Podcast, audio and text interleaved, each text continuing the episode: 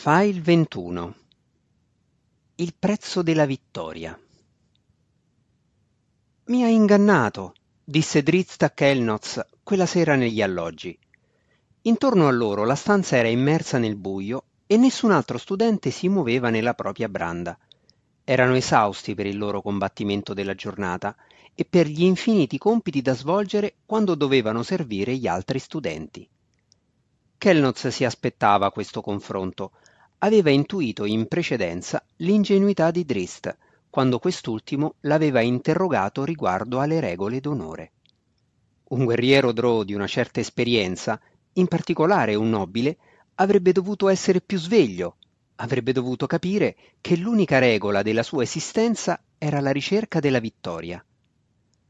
Ora Kelnoz sapeva che questo sciocco giovane Dourden non l'avrebbe colpito per le sue azioni precedenti.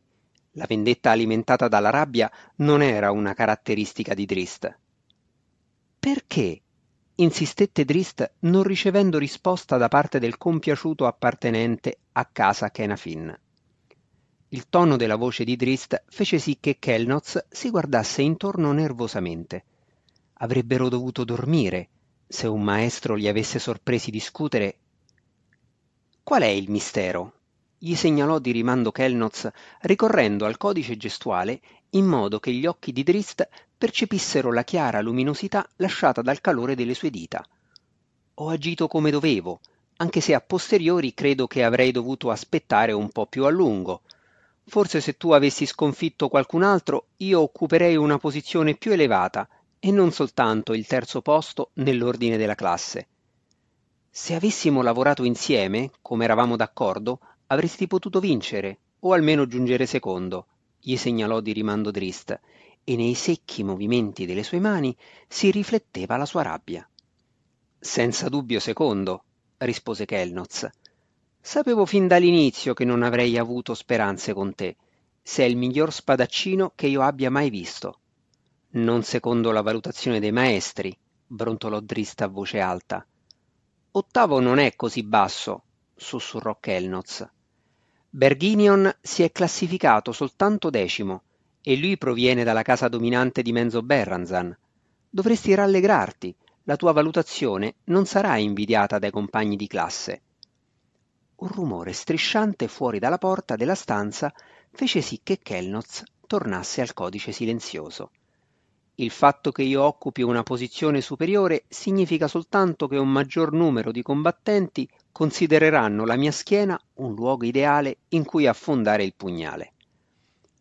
Driste lasciò correre le implicazioni dell'affermazione di Kelnoz. Rifiutava di prendere in considerazione una simile slealtà all'interno dell'Accademia. Berghinion è stato il miglior combattente che io abbia potuto vedere nel corso della Grande Mischia, disse nel codice gestuale, ti aveva battuto finché io non ho intercesso in tuo favore. Kelnoz allontanò quel pensiero con un sorriso. Berghinion può servire come cuoco in qualche umile casa per quel che me ne importa, sussurrò a voce ancora più bassa di prima, dato che la cuccetta del figlio di casa Bainre era soltanto a qualche metro di distanza. È decimo e tuttavia io, Kelnoz di Kenafin, sono terzo. Io sono ottavo, disse Drist con insolita asprezza più carica di rabbia che di gelosia, ma potrei sconfiggerti con qualsiasi arma. Kelnoz scrollò le spalle, un movimento che veniva percepito in modo stranamente indefinito da chi vedeva nello spettro infrarosso. Non l'hai fatto, gli segnalò. Sono stato io a vincere l'incontro. Incontro, disse Drist sbalordito. Mi hai ingannato, tutto qui. Chi è rimasto in piedi? gli ricordò Kelnoz caustico. Chi ha ricevuto la luce azzurra del bastone di un maestro? L'onore richiede che ci siano delle regole, ringhiò Drist. C'è una regola, scattò Kelnoz di rimando. Puoi fare qualunque cosa sia in tuo potere purché tu riesca a farla franca. Ho vinto lo scontro, Drist Dourden, e ora occupo la posizione più elevata. Questo è tutto ciò che conta. Nella foga dell'alterco le loro voci si erano fatte troppo forti. La porta della stanza si spalancò e un maestro varcò la soglia. La sua sagoma era vivacemente delineata dalle luci azzurre dei corridoi. Entrambi gli studenti si volsero prontamente dalla parte opposta e chiusero gli occhi e le bocche. La risolutezza dell'ultima affermazione di Kelnoz portò Drist a fare alcune prudenti osservazioni. Si rese conto che la sua amicizia con Kelnoz era giunta al termine e forse che lui e Kelnoz non erano mai stati amici, per nulla. L'hai visto? chiese Alton tamburellando con le dita sul tavolino, nella stanza all'ultimo piano dei suoi alloggi privati. Alton aveva ordinato agli studenti più giovani di Sorcere di risistemare il luogo in cui aveva avuto l'esplosione, ma erano rimaste tracce delle bruciature sulle pareti di pietra, un ricordo della sfera di fuoco di Alton. Sì, rispose Masog, ho sentito parlare della sua abilità con le armi. Ottavo nella sua classe dopo la grande mischia, disse Alton. Buon risultato. A detta di tutti possiede la maestria necessaria per essere primo, disse Masog. Un giorno rivendicherà quel titolo. Dovrò fare attenzione con lui. Non vivrà mai abbastanza per arrivarci, promise Alton. Casa Dourden è molto orgogliosa del suo giovane dagli occhi viola e perciò ho scelto Drist come mio obiettivo di vendetta. La sua morte arrecherà dolore a quell'infida matrona Malis. Ma Asog si rese conto d'essere in presenza di un problema e decise di sistemarlo una volta per tutte. Non devi fargli del male, disse mettendo Alton in guardia.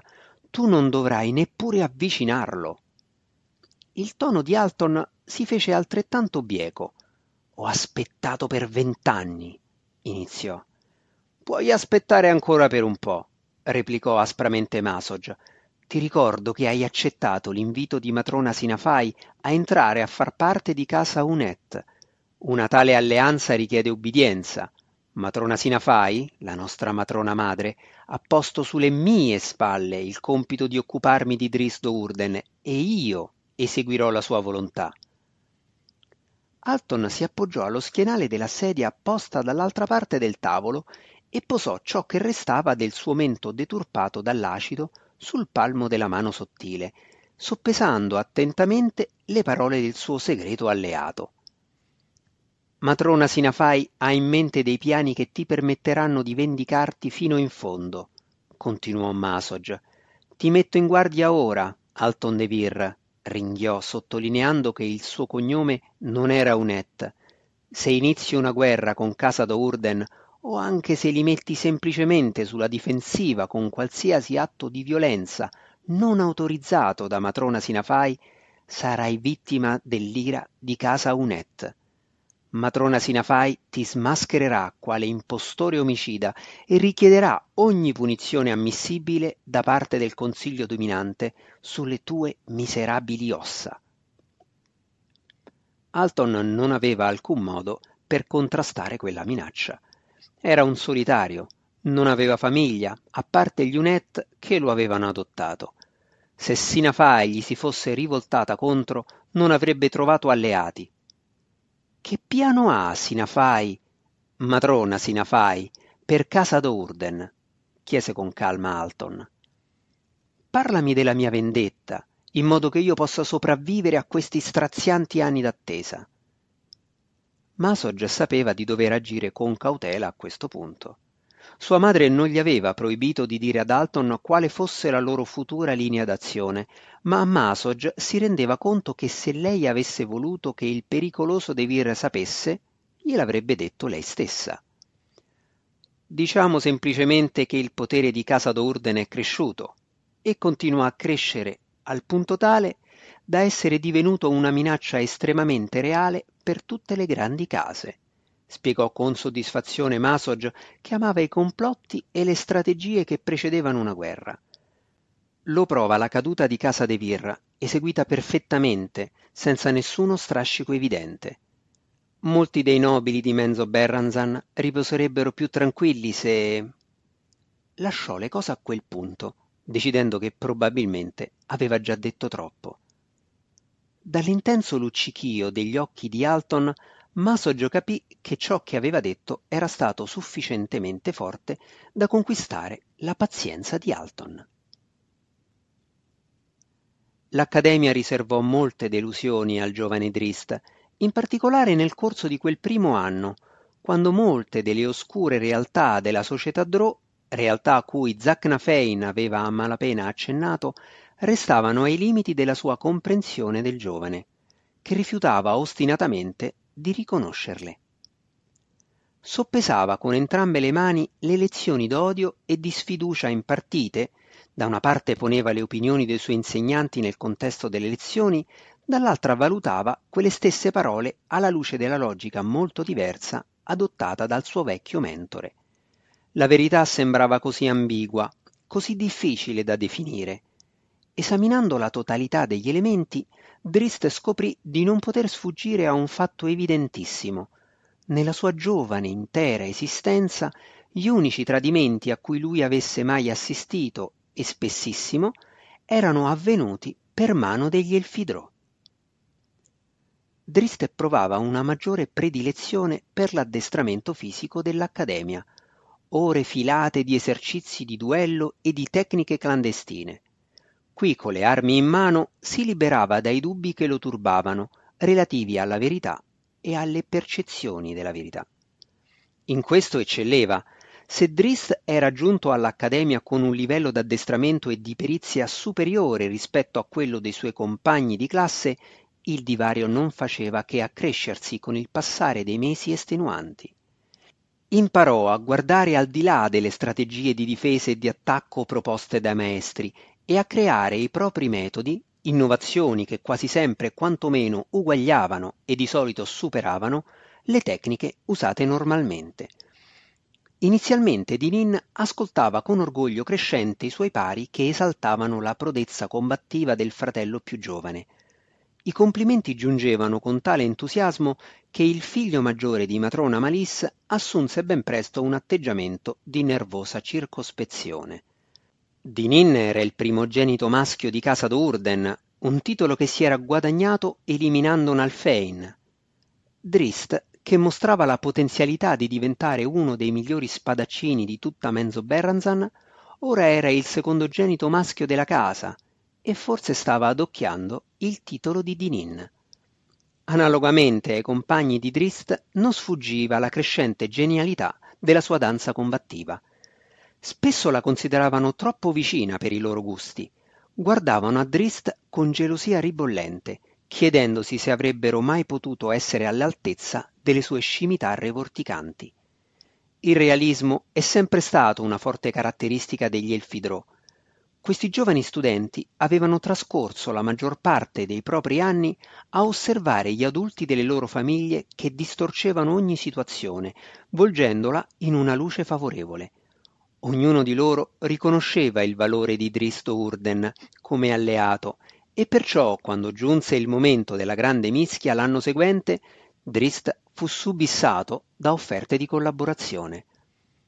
La richiesta più sorprendente giunse da Kelnoz di casa Kenafin, che aveva atterrato Drist con l'inganno l'anno precedente. Uniamo di nuovo le nostre forze, stavolta per giungere proprio al sommo vertice della classe? Chiese l'altezzoso giovane combattente, camminando accanto a Drist lungo il tunnel che conduceva alla grotta.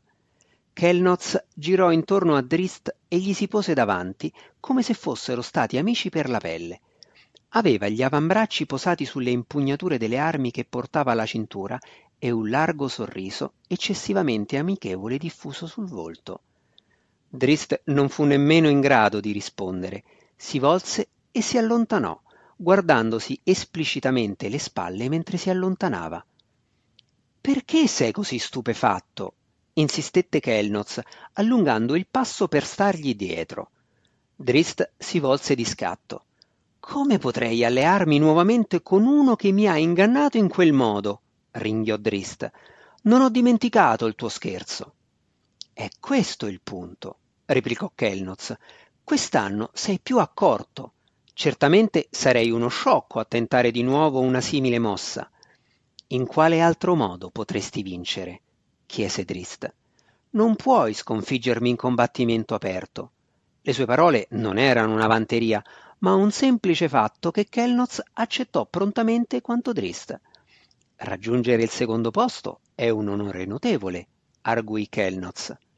Drist gli lanciò un'occhiata furiosa. Sapeva che Kelnoz non si sarebbe accontentato di nulla di meno della vittoria suprema. Se ci incontreremo nella mischia, disse con fredda determinazione, sarà in veste di antagonisti. Si allontanò di nuovo e questa volta Kelnoz non lo seguì. Quel giorno la fortuna concesse un certo margine di giustizia a Drist, perché il suo primo avversario e la prima vittima nella grande mischia non fu altri che il suo ex compagno. Drist trovò Kelnoz nello stesso corridoio che avevano usato come punto di partenza e posizione di difesa l'anno precedente e lo abbatté con una semplicissima sequenza d'attacco. Drist riuscì in qualche modo a trattenere il suo affondo vincente, anche se in realtà avrebbe voluto conficcare con forza il palo della scimitarra nelle costole di Kelnoz. Poi Drist si allontanò nelle tenebre, scegliendo con cura il proprio percorso finché il numero degli studenti sopravvissuti non iniziò a ridursi. A causa della fama che lo accompagnava, Driss doveva fare doppiamente attenzione, perché i suoi compagni di classe non potevano che derivare un vantaggio comune dall'eliminazione di un elemento del suo valore in una fase iniziale della gara. Poiché agiva da solo, Driss doveva valutare pienamente ogni combattimento prima di intraprenderlo, per essere sicuro che ogni avversario non avesse degli alleati segreti in agguato nelle vicinanze. Questo era il teatro di Drist, il luogo in cui si trovava più a suo agio. Lui era all'altezza della sfida. In due ore restarono soltanto cinque avversari e dopo altre due ore di appostamenti agguati scesero soltanto a due, Drizzt e Berginion Benre. Drist uscì in un tratto aperto della grotta. Vieni fuori dunque, allievo Baerre, gridò alto. Sistemiamo questa sfida apertamente e con onore. Osservando dalla passerella, Dinin scrollò il capo incredulo. Ha perduto ogni vantaggio, disse maestro Achnet, in piedi accanto al primogenito maschio di casa d'Urden. Essendo il miglior spadaccino, gli restava da affrontare Berghinion, che certamente sarà stato preoccupato e insicuro delle proprie mosse. Ora tuo fratello si presenta in campo aperto, rivelando la propria posizione. È ancora uno sciocco, mormorò Dinin. Acenet individuò Berghinion che usciva furtivamente da dietro un ammasso di stalagmiti qualche metro dietro a Drizzt. Dovrebbe finire tra poco. Hai paura? gridò Drizzt nell'oscurità. Se meriti davvero il rango più elevato, come spesso sostieni, allora esci fuori e affrontami apertamente. Prova le tue parole, Berghinion Baenre, o non ripeterle mai più. Il previsto movimento precipitoso proveniente da dietro alle sue spalle fece sì che Drist si appallottolasse e rotolasse lateralmente. Combattere non significa soltanto tirar di scherma, gridò il figlio di casa Baerre, precipitandosi verso di lui con gli occhi luccicanti per il vantaggio in cui sembrava trovarsi. Poi Berghinion mise un piede in fallo, inciampando in un filo metallico che Drist aveva teso, e cadde con il volto a terra. Drist gli fu sopra in un lampo, puntando la scimitarra di legno alla gola di Berghinion. È quello che ho imparato, rispose Drist con aria severa. Così un Dourden diventa campione, osservò Acinet proiettando la propria luce azzurra sul volto dello sconfitto di casa Baer. Poi Acinet cancellò il sorriso che illuminava il volto di Dinin, ricordandogli prudentemente i primogeniti maschi dovrebbero fare attenzione ai secondogeniti maschi che hanno tali capacità. Anche se Drist non si sentì particolarmente orgoglioso per la vittoria del secondo anno, ottenne grande soddisfazione dalla crescita continua delle sue capacità di combattimento. Si esercitava in ogni ora di veglia quando non era affaccendato nei molti doveri di servitù di un giovane studente. Quei doveri si ridussero con il passare degli anni. Gli studenti più giovani venivano fatti lavorare più duramente e Drist trovò sempre più tempo per addestrarsi in privato. Trovava diletto nella danza delle lame e nell'armonia dei movimenti. Le scimitarre divennero i suoi unici amici, si fidava soltanto di loro. Il terzo anno e quello ancora successivo vinse nuovamente la grande mischia, nonostante le cospirazioni di molti altri allievi che cercavano di contrastarlo. Per i maestri divenne evidente che nessuno nella classe di Drist l'avrebbe mai sconfitto e l'anno seguente lo fecero partecipare alla grande mischia degli studenti tre anni più avanti. Vinse anche quella. A Menzo Berranzan l'accademia era primariamente un luogo strutturato e benché le abilità avanzate di Drist sfidassero quella struttura in termini di valore combattivo, il periodo che doveva trascorrervi come studente non poteva essere diminuito. In quanto combattente avrebbe trascorso dieci anni all'Accademia, un periodo non molto lungo se si consideravano i trent'anni di studio che un mago affrontava a Sorcere o i cinquant'anni che una futura sacerdotessa avrebbe trascorso ad Arak Tinilit. Mentre i combattenti iniziavano l'addestramento già a vent'anni, i maghi non potevano iniziare prima del venticinquesimo compleanno, mentre le religiose dovevano attendere fino ai quarant'anni. I primi quattro anni a Melì Magtere erano dedicati al combattimento individuale, all'uso delle armi. In questo i maestri poterono insegnare a Drist ben poco che Zacnafein non gli avesse già detto. In seguito, tuttavia, le lezioni divennero più complesse i giovani guerrieri Drò trascorrevano due interi anni ad apprendere le tattiche del combattimento in gruppo con altri guerrieri e i successivi tre anni incorporavano queste tattiche in tecniche guerresche da elaborare in collaborazione e in competizione con maghi e religiose. L'anno finale dell'Accademia concludeva l'istruzione dei combattenti i primi sei mesi venivano trascorsi a Sorcere per l'apprendimento degli elementi fondamentali dell'uso della magia e gli ultimi sei, preludio al diploma, vedevano i combattenti sottoposti all'insegnamento delle sacerdotesse di Arak Tinilit. Per tutto il tempo restavano presenti la retorica, il martellamento dei precetti cari alla regina Ragno, le menzogne e l'odio che mantenevano i Drò in uno stato di caos controllabile. Per Drist l'accademia divenne una sfida personale, un'aula di studio privata all'interno del nucleo impenetrabile delle sue scimitarre vorticanti. Entro le pareti d'adamantite che formava con quelle lame, Drist scoprì di poter ignorare le molte ingiustizie che osservava tutto intorno a sé e di potersi in qualche modo isolare rispetto a parole che avrebbero avvelenato il suo cuore. L'accademia era un luogo in cui regnavano costantemente l'ambizione e l'inganno, un terreno fertile per l'avida fame di potere che contrassegnava la vita di tutti i Drò. Drizzt si era ripromesso di sopravvivere indenne a tale esperienza.